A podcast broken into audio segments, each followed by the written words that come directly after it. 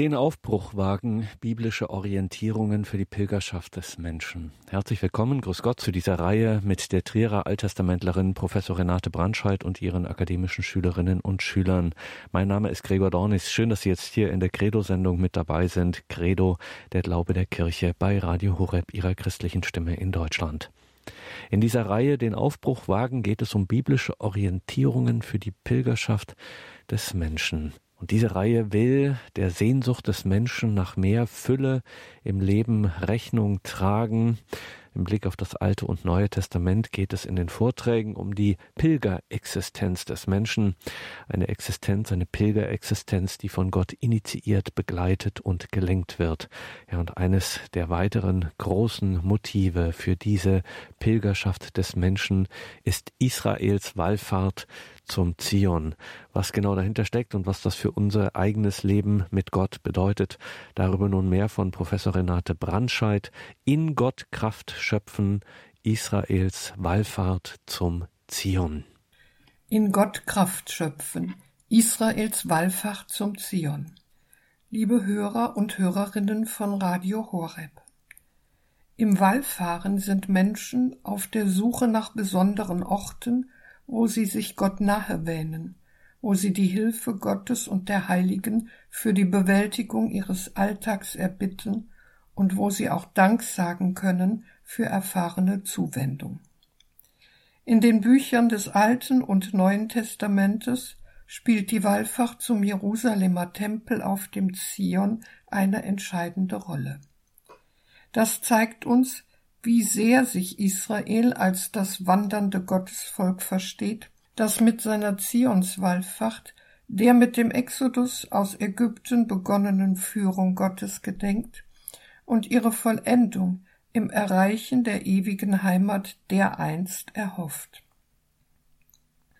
Die Jerusalemer Priesterschaft hat für die Pilgergruppen des alttestamentlichen Gottesvolkes verschiedene Psalmen als eine Art Wallfahrtsbüchlein zusammengestellt, das in die Sammlung der Psalmen 120 bis 134 eingegangen ist.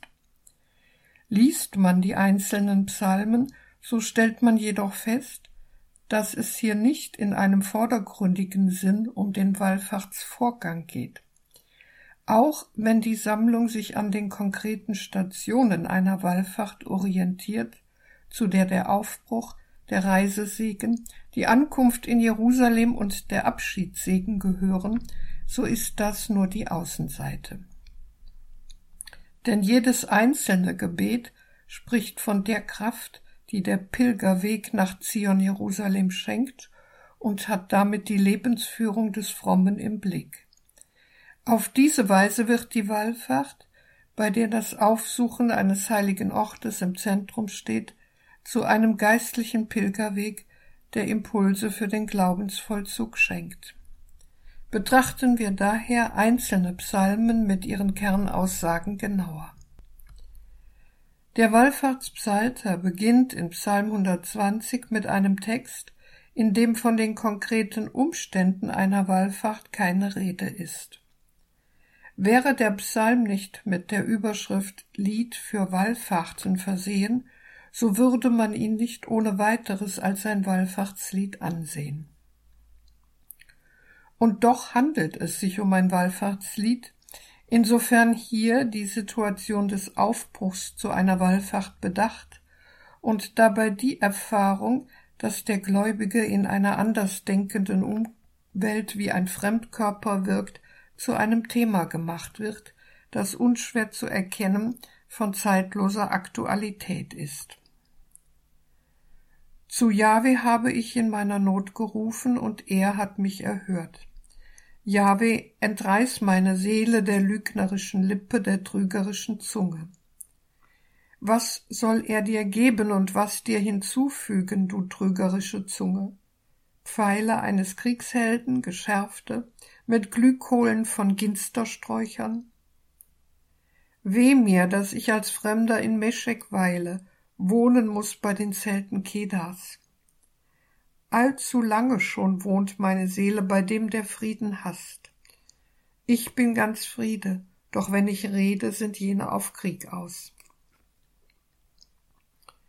Der Beter beginnt mit dem Rückblick auf eine Klage, die von Gott erhört worden ist.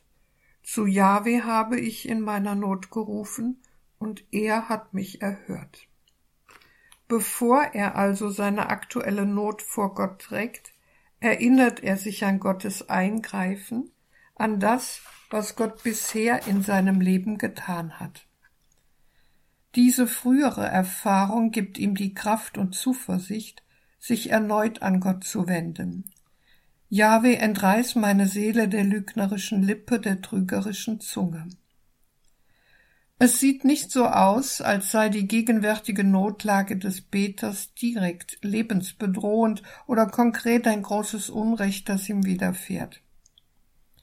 Die Bitte weist vielmehr auf die bedrückende Erfahrung eines Widerspruches hin, der zwischen der eigenen Glaubenspraxis und dem Verhalten einer andersdenkenden Umwelt besteht, inmitten derer der Beter lebt. Denn die Tatsache, dass er nicht mitteilt, worin genau Lüge und Trug bestehen, mit denen er konfrontiert ist, zeigt uns, dass es ihm um eine Haltung geht, die offenbar zum Habitus der Gesellschaft geworden ist, in deren Mitte er lebt. Was kann man sich heute konkret unter Lug und Trug vorstellen? Nun, beispielsweise eine Politik, die die Lüge einkalkuliert, um die Wahl zu gewinnen, ein Denken, das das Unrecht beschönigt, wie im Fall der Abtreibung, die alles nur nicht Mord genannt wird, und wo das ungeborene Leben als vormenschlich eingestuft wird. Ein Handel nach dem Grundsatz, der Zweck heiligt die Mittel und dergleichen mehr. Wie geht der Beter seinerzeit mit dieser Notlage, nämlich der Schaffung praktisch gottloser Lebensverhältnisse um? In einer Art fiktivem Dialog wendet er sich an den lügnerischen Gegner beziehungsweise an die trügerische Zunge. Dabei klingt in der Frage Vers 3, was soll er dir geben und was dir hinzufügen, du trügerische Zunge, die Schwurformel so tue dir Gott und so füge er dir hinzu an, womit der verpflichtende Charakter eines Eides mit Blick auf die Strafe Gottes eingeschärft wird. Somit wünscht der Beter, dass die Frevler, die die Lüge wie spitze Pfeile abgeschossen haben, im Strafgericht Gottes ernten mögen, was sie ihren Opfern Böses angetan haben. Dass der Beter diese Aussagen in die Form einer Frage kleidet, zeigt uns aber auch, dass er die Entscheidung, wie der Friede wiederhergestellt werden soll, in die Hände Gottes legt.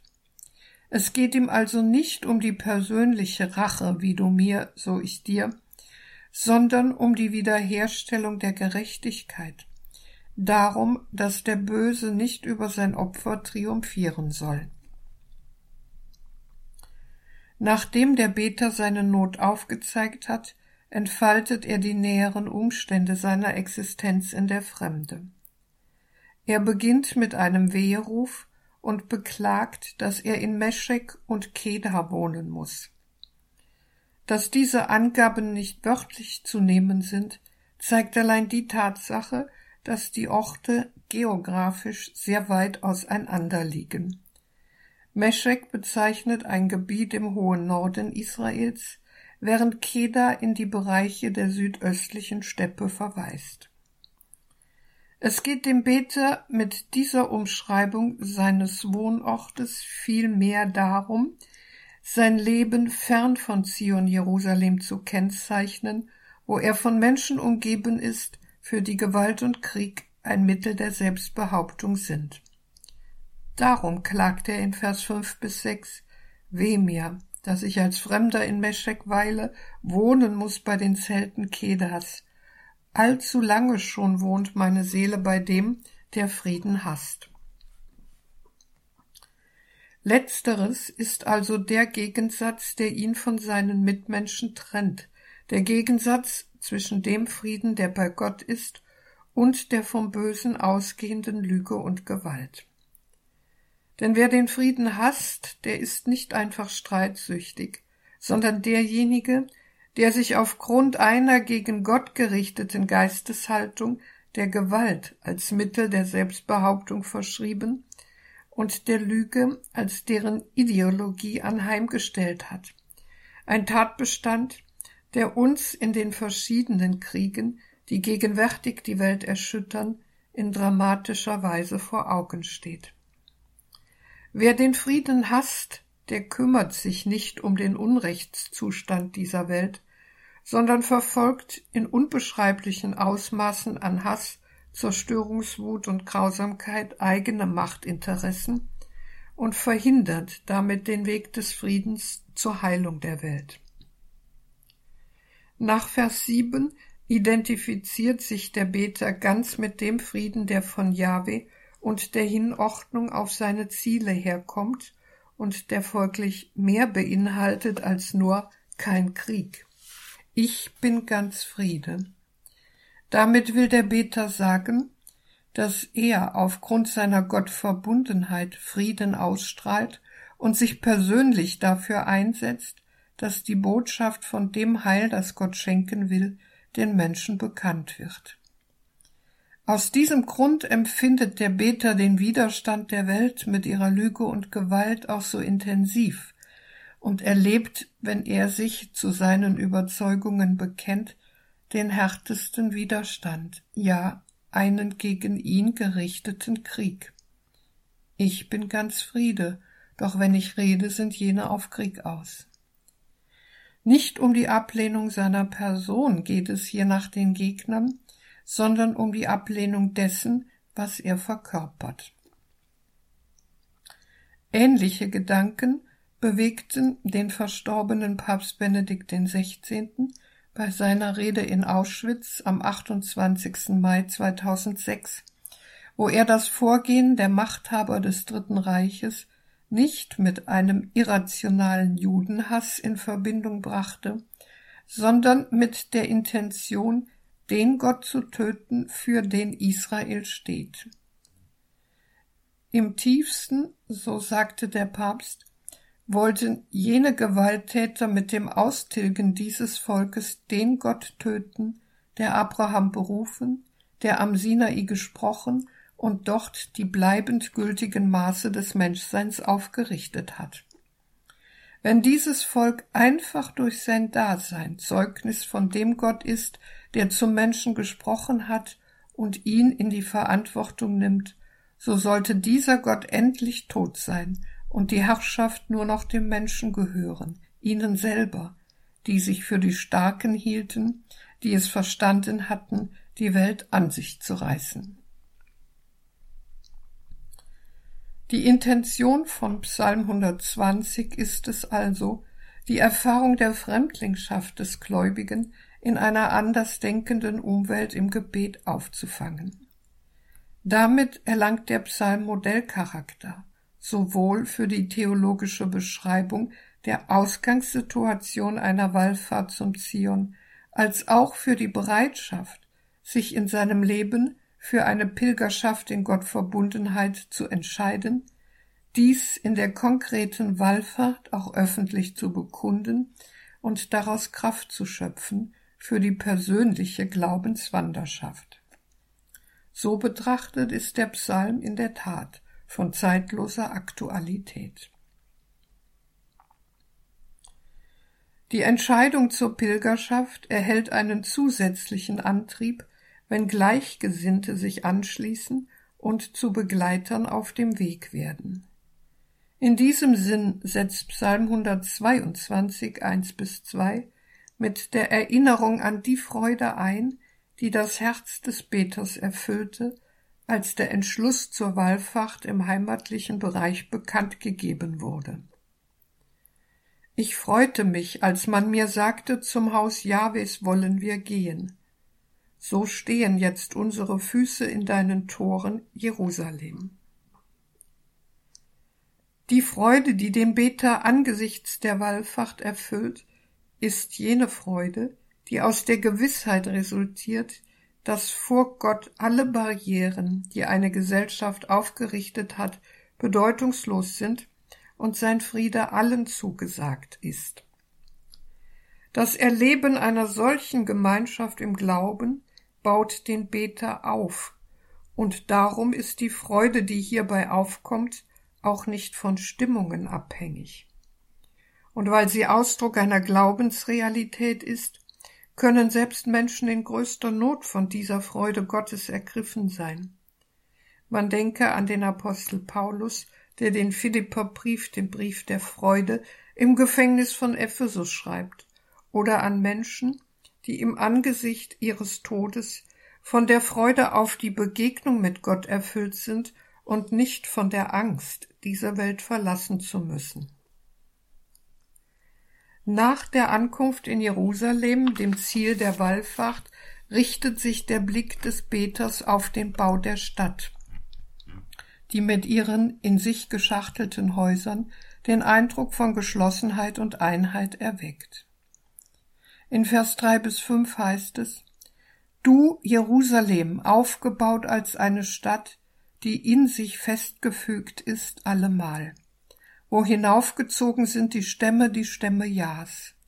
Eine Satzung für Israel ist es, zu lobpreisen den Namen Jahwes denn dort sind aufgestellt die Throne zum Gericht, die Throne für das Haus Davids.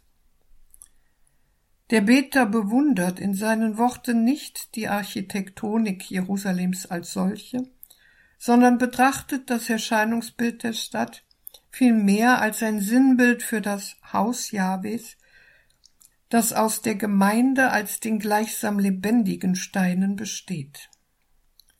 Weil es um die Gemeinschaft im Glauben geht, steigt dem Beter unweigerlich auch die Erinnerung an den Einzug der Stämme Israels auf, die als Stämme Jas, also als Stämme Jahwes, mit dem Ziel nach Jerusalem gekommen sind, ihren Gott zu lobpreisen und hier als Zeichen für die personale Hingabe an den Gott der Führung ein Zeugnis für ihn abzulegen. Dass Jerusalem eine derart herausragende Stellung einnimmt, liegt daran, dass dort, wie es der Psalmist formuliert, die Throne zum Gericht stehen, wo die davidischen Könige als Sachwalter Jahwes Recht für ganz Israel sprachen. Der Psalmist hat mit dieser Aussage aber nicht die Regelung von Stammesangelegenheiten im Blick, sondern die Wahrung des Gottesrechtes das bei den Zusammenkünften am Heiligtum regelmäßig neu verkündet und gelehrt werden sollte. Den Grund dafür, dass Recht und Gerechtigkeit als Lebensordnung Gottes in Jerusalem als dem Haftpunkt des Glaubens gefeiert werden, nennt uns sein Wort aus Psalm 89, 15, wo sie fast dinglich als Thronstützen Jahwes vorgestellt sind. Gerechtigkeit und Recht sind die Stützen deines Thrones. Bundeshuld und Treue stehen vor deinem Angesicht. Weil somit in Zion das Recht und die Gerechtigkeit verkündet werden, die die Welt zu ihrem Bestand benötigt, ruft der Psalmist in den Schlussversen sechs bis neun zu einem Bittgebet und Segenswunsch für Jerusalem auf. Er bittet Frieden für Jerusalem. Wohl gehe es denen, die dich lieben. Friede sei in deinen Mauern, Wohlergehen in deinen Palästen. Um meiner Brüder und Freunde willen will ich dir wünschen, Friede sei in dir. Um des Hauses Jahwes, unseres Gottes willen, will ich trachten nach Gutem für dich. Es fällt auf, dass die Segenswünsche nicht einfach nur dinglich das Heil Jerusalems im Blick haben, also die Festigkeit der Mauern und Paläste Zions, sondern sich vielmehr auf Jerusalem als Haus Jahwes richten und deshalb alle in den Segen einschließen, die den heiligen Ort aufsuchen und ihn lieben. Um meiner Brüder und Freunde willen will ich dir wünschen, Friede sei in dir. Vers 8. Mit diesem Wort spielt der Psalm eine Grundaussage aus Psalm 87,5 ein, der zufolge alle Juden, gleich wo sie geboren sind, in Jerusalem als Blutsverwandte gelten. Und zu Zion sagt man Mutter, ein jeder ist darin geboren. Mit diesen Wünschen für die Brüder bewahrheitet sich aber auch der biblische Grundsatz, dass die Gemeinschaft mit Gott notwendig die Gemeinschaft der Menschen untereinander zur Folge hat. Andererseits lassen die ausdrücklichen Segenswünsche am Schluss von Psalm 122 indirekt aber auch erkennen, dass der Friede, der als Werk der Gerechtigkeit von Jerusalem ausgehen soll, eine gefährdete Größe ist. Das Auseinanderklaffen von Ideal und Wirklichkeit haben vor allem die Propheten Israels aufgegriffen und beklagt. So stellt beispielsweise Jesaja die Herrlichkeit Jerusalems als Stätte des Rechtes dem zu seiner Zeit gegenwärtigen Unrecht gegenüber. Wie ist zur Hure geworden die treue Stadt, die voll des Rechtes war? Einst war doch das Recht in voller Geltung, die Gerechtigkeit war doch zu Hause, jetzt aber herrschen die Mörder. Jesaja 1, 21. Trotz aller Kritik hat Jesaja aber auch daran festgehalten, dass Jerusalem den durch die Schuld seiner Bewohner verloren gegangenen Ehrentitel Stadt des Rechtes Kraft einer Initiative seines Gottes zurückgewinnen wird. Ich will dir wieder Richter geben wie am Anfang und Ratsherren wie zu Beginn. Dann wird man dich die Burg der Gerechtigkeit nennen, die treue Stadt. Jesaja 1, 26. In der nachexilischen Zeit verbindet sich diese Hoffnung mit der Ankündigung einer Regeneration der Rechtsprechung durch einen Repräsentanten aus dem Haus David, der diese Stadt als Haftpunkt des Glaubens nicht mehr gefährdet. Seht, es kommen Tagespruch des Herrn, da werde ich für David einen gerechten Spross erwecken. Er wird als König herrschen und weise handeln, für Recht und Gerechtigkeit wird er sorgen im Land. In seinen Tagen wird Juda gerettet werden, Israel kann in Sicherheit wohnen. Man wird ihm den Namen geben, der Herr ist unsere Gerechtigkeit. Jeremia 23, 5 bis 6. Der Psalmist zeigt uns in Psalm 122, also ein Idealbild von der religiösen und sozialen Rolle Jerusalems und indirekt von jedem Wallfahrtsort. Denn Wallfahrtsorte sind besondere Orte, sind heilige Orte, die das Gottesvolk in seinem Zusammenhalt stärken sollen, die es eintauchen lassen in die Geschichte der göttlichen Führung und die die Sehnsucht nach dem Kommen Gottes wecken. Darum ist nach Psalm 122 für die Wallfahrt die Freude und Liebe spezifisch, in der sich der einzelne Beter dieser Stätte zuwendet und bereit ist, dazu beizutragen, dass das mit ihr verbundene Zielbild nicht durch menschliche Schuld verdunkelt wird. So betrachtet erscheint der Psalm heute aktueller denn je. Denn der gegenwärtige Streit um Jerusalem mit all seinen geistlichen und politischen Facetten zeigt uns den Riss, der im Grunde genommen durch die ganze Welt läuft, zeigt uns den Streit der Religionen untereinander, zeigt uns den Krieg, der Menschen voneinander trennt, zeigt uns, wie bitter nötig die Bitte um Frieden ist. Darum wird der wahre Pilger auch nicht müde, die Orte, die das Gedächtnis eines glaubenden Volkes bewahren, aufzusuchen und die Hoffnung wachzuhalten, dass allein der Friede in Gott Heilung schaffen kann. Das Pilgern gerade in schwierigen Zeiten, in denen Gott weit weg scheint, den Glauben stärken kann, zeigt uns der kurze Psalm 123, 1 bis 4, der zum Wegschauen von den Nöten und zum Aufschauen auf den Gott des Erbarmens einlädt. Zu dir habe ich meine Augen erhoben, der du thronst im Himmel. Siehe, wie die Augen der Knechte auf die Hand ihrer Herren, wie die Augen der Magd auf die Hand ihrer Gebieterin, so sind unsere Augen auf Jahwe, unseren Gott, gerichtet, bis er uns gnädig ist. Sei uns gnädig, Jahwe, sei uns gnädig, denn genug haben wir uns gesättigt an Verachtung. Genug hat sich gesättigt unsere Seele am Spott der Selbstsicheren, an der Verachtung der Hochmütigen. Der Psalm beginnt mit dem Vertrauensbekenntnis eines Einzelnen, das von der Gemeinde aufgenommen wird und sie auf dem Boden gemeinsamer Not zusammenbindet.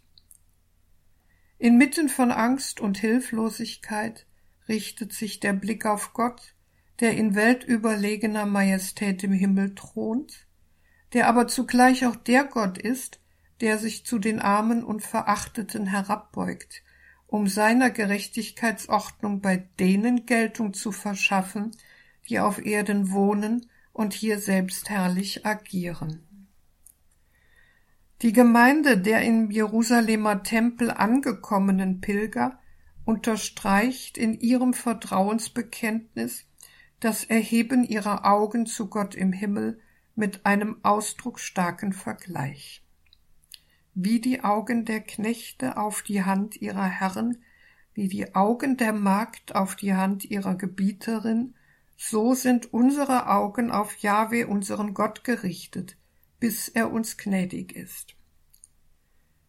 Dieser Doppelvergleich hat nicht die Aufgabe, in gleichsam genderfairer Weise Männer- und Frauenrelationen zur Sprache zu bringen, sondern will in Form einer Steigerung das göttliche Gnadenhandeln verdeutlichen.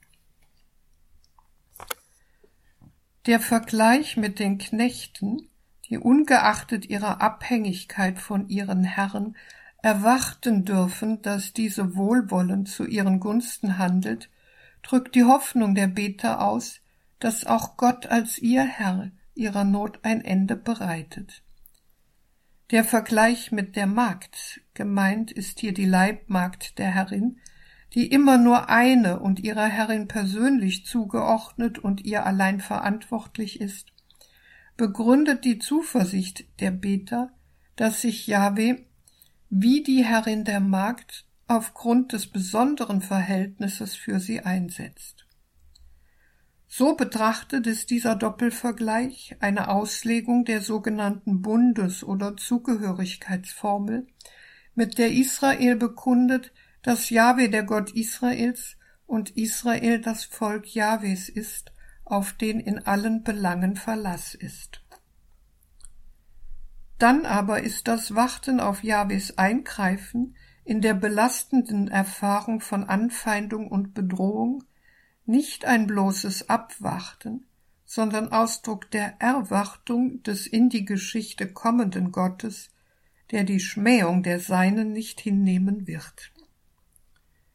Psalm 123 will also den Pilger in schwieriger Zeit dazu anleiten, sich von der Fixierung auf Angst und Not zu befreien, indem er, wie es der heilige Bonaventura in einer seiner Predigten sagt, die Gedanken nach oben zu Gott richtet, zur Höhe menschlicher Existenz, und damit auf den Gott schaut, der als der Mitseiende aus innerer und frei gewählter Bindung heraus den Pilgerweg des Menschen begleitet und behütet. Dass nicht der Wallfahrtsort als solcher der eigentliche Grund des Vertrauens ist, sondern vielmehr die hier gefeierte Offenbarungsgegenwart Jahwes, stellt mit Nachdruck Psalm 125, 1 bis 2 heraus. Die auf Jahwe vertrauen sind wie der Berg Zion. Der wankt nicht und bleibt in Ewigkeit. Jerusalem, Berge umgeben es ringsum. So umgibt Jahwe sein Volk von nun an bis in Ewigkeit.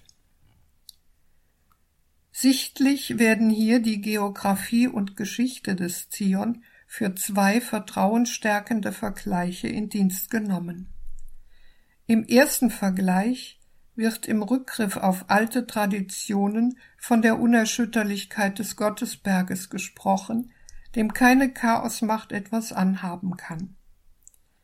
Diese Festigkeit verdankt Zion Jerusalem aber nicht seinen topografischen Gegebenheiten, denn hier gibt es nicht wirklich hohe Berge, sondern nur sanfte Hügel, die den Horizont begrenzen.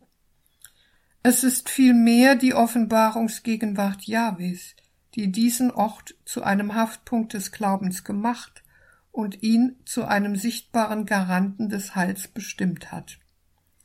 Denn nach Jesaja 28, 16 ruht auf Zion folgende Verheißung. Schaut, ich lege einen Stein auf Zion, einen Stein, der erprobt ist, einen Eckstein, der fest gegründet ist. Wer auf ihn baut, der wankt nicht. Die Festigkeit des Zions malt der Psalmist nicht weiter aus, er setzt diese Tradition viel mehr als bekannt voraus.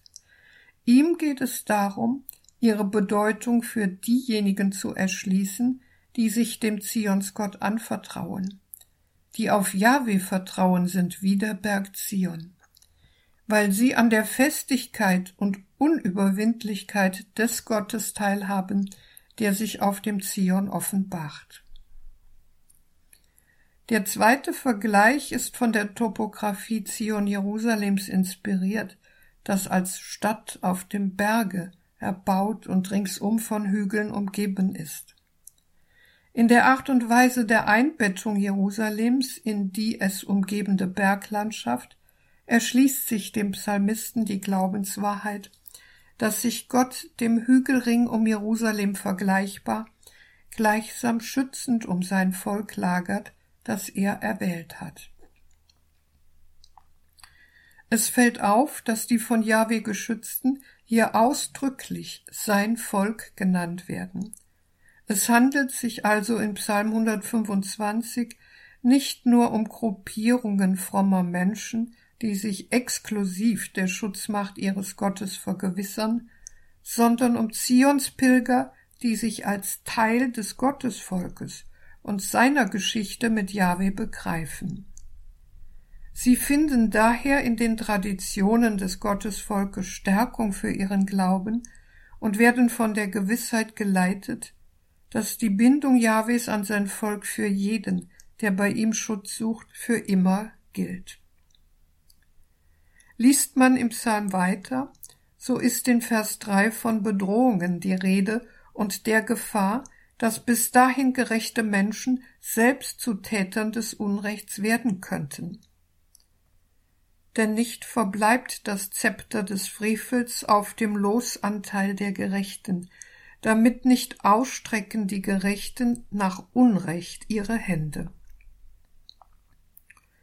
Von einem Zepter, also einem Herrschaftssymbol ist die Rede, das als Zepter des Frevels auf ein gottloses und gottfernes Regiment verweist, das zur Zeit des Psalmisten die Herrschaft ausübt und das sich auf die Glaubenswelt Israels wie ein zersetzendes Gift auswirkt. Das Land Israels, über dem das gottlose Zepter momentan ruht, wird hier als Losanteil der Gerechten bezeichnet ein Ausdruck, der darauf hinweist, dass Yahweh als eigentlicher Herr des Landes dieses seinem Volk zum Erbteil zugelost hat, mit dem Ziel, ihm die Freiheit und Unabhängigkeit zu ermöglichen. Zugleich weist der Ausdruck darauf hin, dass allein die Gerechten berechtigte Erben des Landes sind, also diejenigen, deren Leben durch die Hinordnung auf die Gerechtigkeit Gottes gekennzeichnet ist. Was näherhin damit gemeint ist, verdeutlicht uns Psalm 1, wo es in Vers 1 bis 2 heißt, Selig der Mensch, der nicht dem Rat der Frevler folgt, nicht auf dem Weg der Sünder geht, nicht im Kreis der Spötter sitzt, sondern Freude hat an der Weisung des Herrn, über seine Weisung nachsinnt bei Tag und bei Nacht. Weil aber in Psalm 125 dem Zepter des Frevels als Kontrast das göttliche Zepter der Gerechtigkeit gegenübersteht, kann der Psalmist die Zuversicht äußern, dass die Pervertierung des Königszepters über Israel keinen Bestand haben wird. Die Erwartung, dass Gott nicht tatenlos zusieht, wird auch damit begründet, dass Jahwe die Gerechten vor der Versuchung bewahren will, ihre Hände nach Unrecht auszustrecken, also den verderblichen Lebensordnungen der Frevler zu verfallen, nur weil diese vordergründig von Erfolg gekrönt sind. Damit zeigt uns der Psalm die entscheidende Weichenstellung für den Umgang mit Konflikten um uns, die Menschen gemacht sind, und die betrachtet man beispielsweise die Grausamkeiten eines Krieges, viele mit der Gerechtigkeit Gottes hadern lassen. Das Zepter des Frevels, wer will es leugnen, wütet und triumphiert, aber es wird nicht den Sieg davontragen. Im Schlussabschnitt Vers 4 bis 5 wird diese Einsicht in eine zweigliedrige Bitte umgewandelt. Tue Gutes, Jahwe den Guten, und denen, die redlichen Herzens sind. Die abbiegen auf ihre krummen Wege jedoch, jage Jahwe samt den Übeltätern davon. Frieden über Israel. Im Blick auf die Überzeugung, dass von Gutem und Bösem Tun je entsprechende Wirkungen ausgehen, erbittet der Psalmist von Jahwe, denen Gutes zu tun, die gut sind und deren Herz vor ihm aufrichtig ist. Hingegen möge er die Abtrünnigen, die sich auf krummen Wegen des Bösen verlaufen, samt den Übeltätern, an die sie sich halten, dem Untergang preisgeben. Diese Verwünschung ist nicht Ausdruck einer Anmaßung und unerbittlichen Härte des Beters, sondern die Anwendung der Überzeugung, dass die Täter nicht über die Opfer triumphieren dürfen und dass die Folgen der nicht getroffenen Entscheidung für Gott diesen als gerechten Richter auf den Plan rufen und er die Frommen endgültig bestätigen wird. Wie genau das geschieht, müssen wir aber Gott überlassen und können ihn folglich nur bitten. Doch bereits indem wir das tun, verändert sich die Welt und unser Blick auf die Wirklichkeit. Der Psalm will als Wallfahrtspsalm also dazu anleiten, über den Vorgang des Vertrauens auf Gott nachzudenken. Was heißt es, sich auf Gott zu verlassen, an Gott zu glauben, in einer Welt, in der so viel Elend und Ausbeutung herrscht, dass selbst Kinder immer wieder in den Bann des Bösen geraten und in der nicht selten Böse gut und Gute böse erscheinen? Das Verbum Vertrauen meint in der Bibel durchweg einen existenzbegründenden Vorgang. Wer vertraut, stützt sich auf jemanden, und von der Zuverlässigkeit des anderen hängt alles ab. Der Vertrauende steht und fällt mit dem, dem er sich anvertraut. Schaut man auf die Verwendung des Verbums Vertrauen im Alten Testament, so wird sichtbar, dass es auf Menschen bezogen fast immer einen negativen Klang hat. In Jeremia 17,5 heißt es, so spricht Jahwe, Verflucht der Mensch, der auf Menschen vertraut, auf schwaches Fleisch sich stützt und dessen Herz sich abwendet vom Herrn. Allein das Vertrauen auf Gott ist wirklich begründet und tragfähig, weshalb der Prophet in Jeremia 17, 7 bis 8 verheißen kann, Gesegnet der Mensch, der auf den Herrn vertraut und dessen Hoffnung der Herr ist. Er ist wie ein Baum, der am Wasser gepflanzt ist und am Bach seine Wurzeln ausstreckt. Er hat nichts zu fürchten, wenn Hitze kommt, seine Blätter bleiben grün, auch in einem trockenen Jahr ist er ohne Sorge, unablässig bringt er seine Früchte. Der Psalmist stellt im Psalm 125 mit Nachdruck heraus, dass nicht der Wallfahrtsort, also der Zion, sondern die hier gefeierte Offenbarungsgegenwart Jahwes der eigentliche Grund des Vertrauens ist. Die Festigkeit des Gottesvolkes wird folglich weder durch die Kraft des menschlichen Vertrauens noch durch das Bollwerk Zion verbürgt, sondern allein durch die Tatsache, dass Jahwe den Seinen bei ihrem Unterwegssein in der Geschichte seinen Schutz zugesprochen hat. Das ist der Grund, warum auch in Zeiten der Bedrohung, wenn widergöttliche Kräfte die Gegenwart Gottes zu verdunkeln suchen, dieses Vertrauen auf den Gott des Zion durchgehalten und das Ende der gottfeindlichen Kräfte erwartet werden kann. Psalm 126 ist ein Wallfahrtslied der besonderen Art, denn es hat als Reiseziel nicht einfach den Ort der Wallfahrt im Blick, sondern das erlöste Jerusalem. Wenn dieses Ziel erreicht ist, so der Psalmist in Vers 1 bis 3, werden die Zions Bewohner wie Träumende sein. Wenn Jahwe das Geschick Zions wendet, sind wir danach Träumenden gleich. Dann füllt sich mit Lachen unser Mund und unsere Zunge mit Jubel.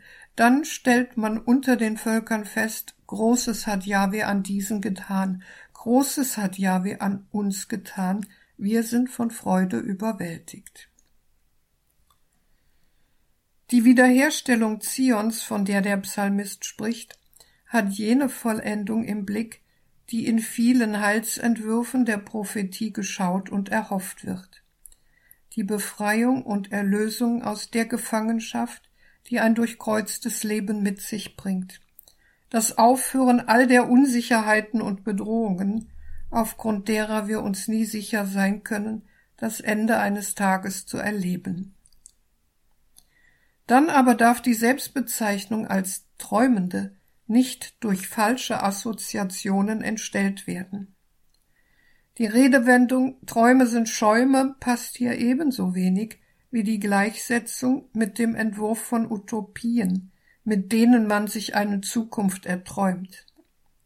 Vielmehr ist zu beachten, dass der Traum, weil der Mensch hier handlungsunfähig und damit frei für ein Handeln an ihm ist, in der Antike als ein Medium der Offenbarung und insofern als die Ermöglichung einer Gottesschau und eines Offenbarungsempfangs gilt. Die Verheißung im Joelbuch Kapitel 3, 1 bis 2 für die kommende Heilszeit wirkt in diesem Zusammenhang erhellend. Danach aber wird es geschehen, dass ich meinen Geist ausgieße über alles Fleisch. Eure Söhne und Töchter werden Propheten sein, eure Alten werden Träume haben, und eure jungen Männer haben Visionen. Auch über Knechte und Mägde werde ich meinen Geist ausgießen in jenen Tagen. Das Träumen charakterisiert somit die neue Seinsweise der Geretteten auf dem Zion.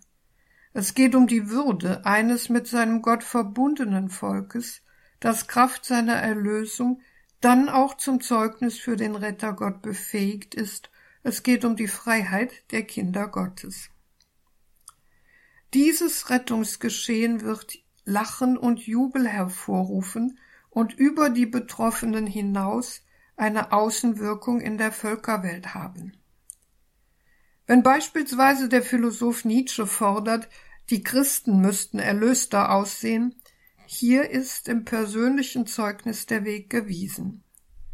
Die Anerkenntnis durch die Völker, die im Handeln Gottes an Zion einen Weg auch zu ihrer Rettung erkennen werden, wird aber nicht nur eine Bestätigung für Zion als Haftpunkt des Glaubens sein, sondern auch und vor allem eine zusätzliche Freude für den gläubigen Pilger. Nach diesem verheißungsvollen Ausblick richtet der Psalmist in Vers 4 bis 6 seinen Blick auf die notvolle Gegenwart. Wende doch Jahwe unser Geschick so wie die Regenbäche im Südland, die jetzt mit Tränen aussäen, mit Jubel werden sie ernten. Mal um Mal geht jetzt weinend dahin, der den Saatbeutel trägt, doch mit Jubel kommt wieder, wer einst die Erntegarben trägt. Die flehentliche Bitte um eine Notwende wird mit einem eindrucksvollen Vergleich verknüpft, wie die Regenbäche im Südland, die in der Trockenzeit wie eine Mondlandschaft aussehen, die sich aber zur Zeit des Winterregens auf gleichsam wunderbare Weise wieder mit Wasser füllen.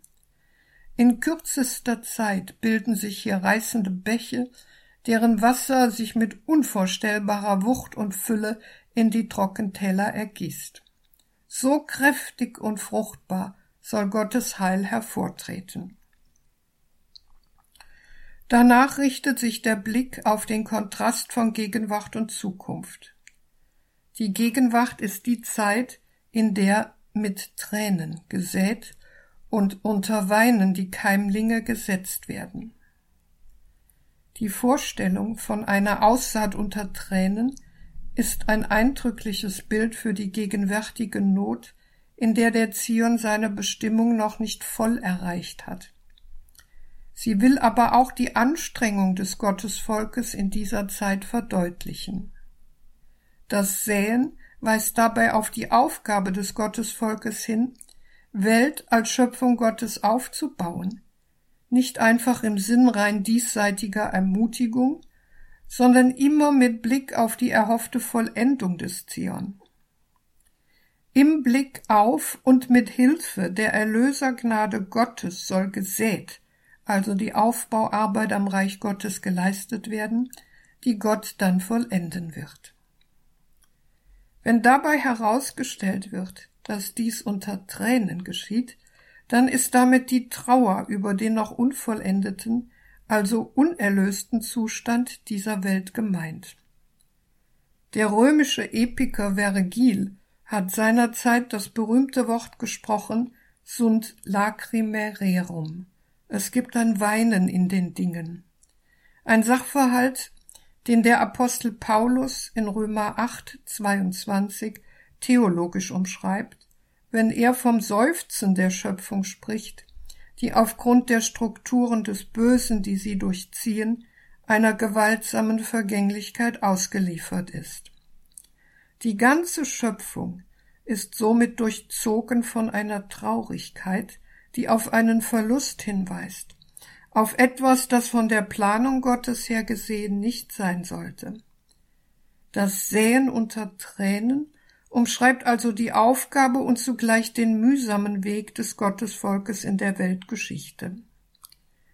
Es ist dabei nicht nur an solche Belastungen gedacht, wie sie über alle Menschen kommen, sondern auch an die besonderen Traurigkeiten, die die Glaubenden zu ertragen haben, wenn sie verspottet oder verfolgt werden, wenn sie unter ihrer Schuld leiden, wenn sie ihr Versagen in guten Werken empfinden.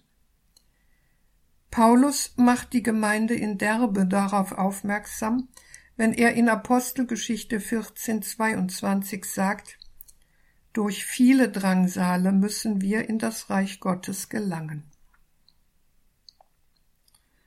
Die Trauer auf diesem Weg wird aber begrenzt sein und eine Wende erfahren.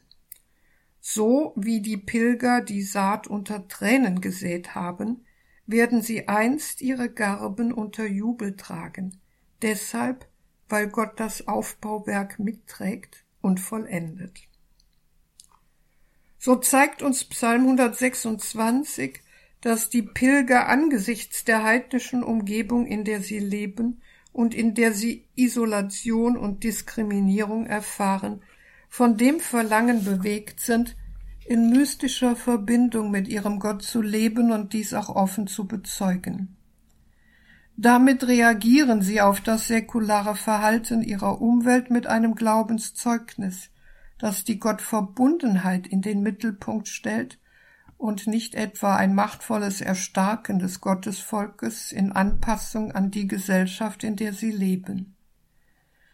Die Verinnerlichungstendenz einerseits und die vollendungsorientierte Glaubenspraxis andererseits, also die Freude am Erlöserwalten Jahwes, verleihen auch diesem Psalm einen im Grunde zeitlosen Charakter.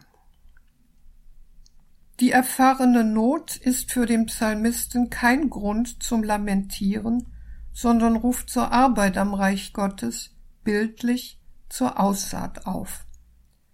Dabei will er die Zuversicht in uns wecken, dass wir fest damit rechnen sollen, dass derjenige, der sät, auch ernten wird. Zugleich sollen wir aber wissen, dass das Wachstum der Saat und die Ernte dem Säenden entzogen sind, weil dies Gottes Werk ist. So geht es Psalm 126 nicht nur um das Ertragen der leidvollen Gegenwart, sondern auch um die Bemühung im Glauben, bildlich die Aussaat unter Tränen, die deshalb nicht vergebens ist, weil Gott das Geschehen mitträgt und es vollendet. Über den verstorbenen Papst Johannes Paul II. war seinerzeit in der Frankfurter Allgemeinen Zeitung zu lesen, er ist wie ein Sämann, aber er schaut nicht jedem Körnchen nach. Das heißt für uns, unsere Aufgabe ist die Aussaat im Glauben an die durch Gott gewirkte Vollendung. Geistliche Vertiefung Mit der regelmäßigen Wallfahrt nach Jerusalem hat das alttestamentliche Gottesvolk der theologischen Bedeutung des Zion als Haftpunkt des Glaubens Rechnung getragen und eine Antwort des Glaubens auf die mit dem Zion verbundene Führungsgeschichte Gottes gegeben.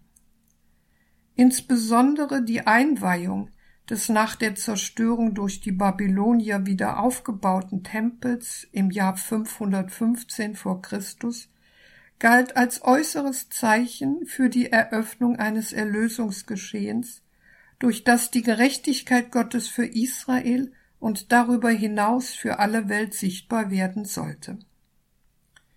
Vornehmlich die Prophetie sah den Zion mehr und mehr als den Inbegriff der Heilsgegenwart Gottes in dieser Welt an, wohin nach Jesaja 2, 1 bis 5 einst die nach Gerechtigkeit trachtende Völkerwelt pilgern und wo Gott, so Jesaja 25, 1 bis 8, nach der endzeitlichen Offenbarung seiner die ganze Schöpfung umfassenden Königsherrschaft den Tod für immer vernichten wird. Das Wallfahren zum Zion bedeutet daher für Israel die Begegnung mit Gott und seinem Erlöser willen und das Beten der Wallfahrtspsalmen die Einladung, sich mit Jahwe auf den von ihm bereiteten Weg des Heils zu machen. Kein Wunder, dass den alttestamentlichen Frommen die Sehnsucht nach Zion bewegt und er im Gebet dieses herausragenden Ortes der Offenbarungsgegenwart Jahwes mit Liebe gedenkt. Herr, ich liebe den Ort, wo dein Tempel steht, die Stätte, wo deine Herrlichkeit wohnt, spricht der Beter in Psalm 26, 8 und in Psalm 42, 5. Das Herz geht mir über, wenn ich daran denke, wie ich zum Haus Gottes zog in festlicher Schar, mit Jubel und Dank in feiernder Menge.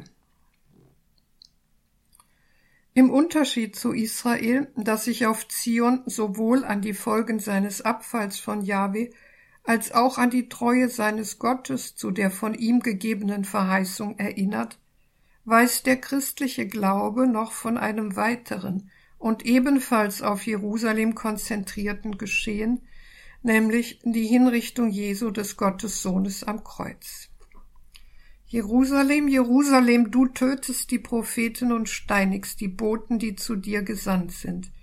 Wie oft wollte ich deine Kinder um mich sammeln, wie eine Henne ihre Küken unter ihre Flügel nimmt, aber ihr habt nicht gewollt.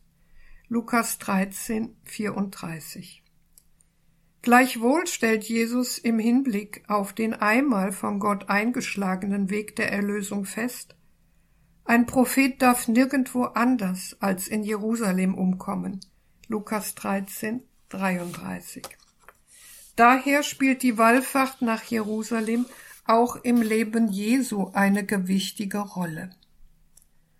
Die bedeutendste Wallfahrt Jesu nach Jerusalem ist die zu jenem Pascha-Fest, an dem er mit seinen Jüngern das letzte Mahl hielt und anschließend verhaftet und dem Tod übereignet wurde. Golgotha ist darum für den Christen zunächst der Ort, wo er die menschliche Sündhaftigkeit beklagen muss. Dadurch aber, dass Gott selbst in seinem Sohn am Kreuz stellvertretende Sühne für alle Sünder geleistet hat, ist in Jerusalem der Anfang einer universalen Erlösung sichtbar geworden, die auf die Vollendung des Heils für die ganze Schöpfung hindrängt. Für den Christen ist der Zion somit nicht nur Inbegriff der Summe aller Verheißungen, sondern auch Inbegriff des Hoffnungsziels, zu dem er in Verbindung mit Jesus Christus bereits angelangt ist. Im Hebräerbrief Kapitel 12, 22 heißt es, Ihr seid vielmehr zum Berg Zion hingetreten, zur Stadt des lebendigen Gottes, dem himmlischen Jerusalem, zu Tausenden von Engeln zu einer festlichen Versammlung. Denn Zion ist nach Offenbarung 14.1 der Ort der endzeitlichen Rettung, auf dem sich diejenigen, die Christus treu waren, mit ihm, dem Lamm, versammeln. Und ich sah, das Lamm stand auf dem Berg Zion, und bei ihm waren 144.000. Auf ihrer Stirn trugen sie seinen Namen, und den Namen seines Vaters.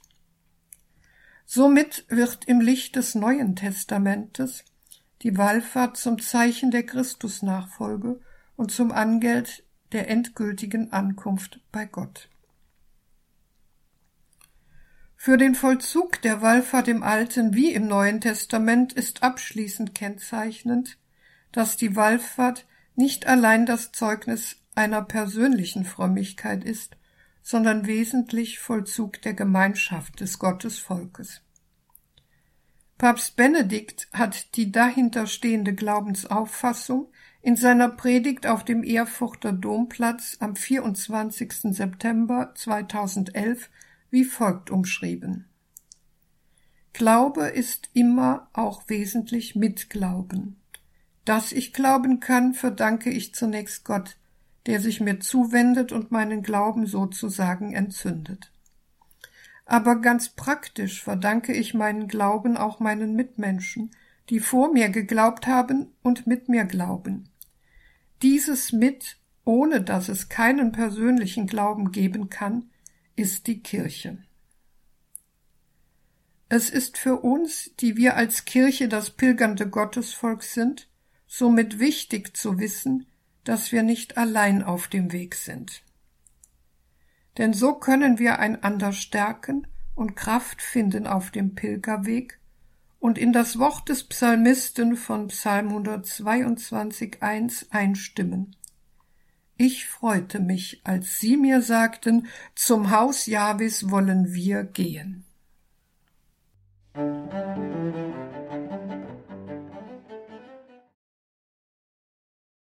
In der heutigen Credo-Sendung bei Radio Horeb Leben mit Gott hörten wir die Trierer Alttestamentlerin Professor Renate Brandscheid in ihrer Reihe Den Aufbruch wagen, biblische Orientierungen für die Pilgerschaft des Menschen. Heute ging es um Israels Wallfahrt zum Zion. Liebe Hörerinnen und Hörer, so intensive Gedanken, die lohnt es sich nachzuhören und auch in den sozialen Netzwerken zu teilen.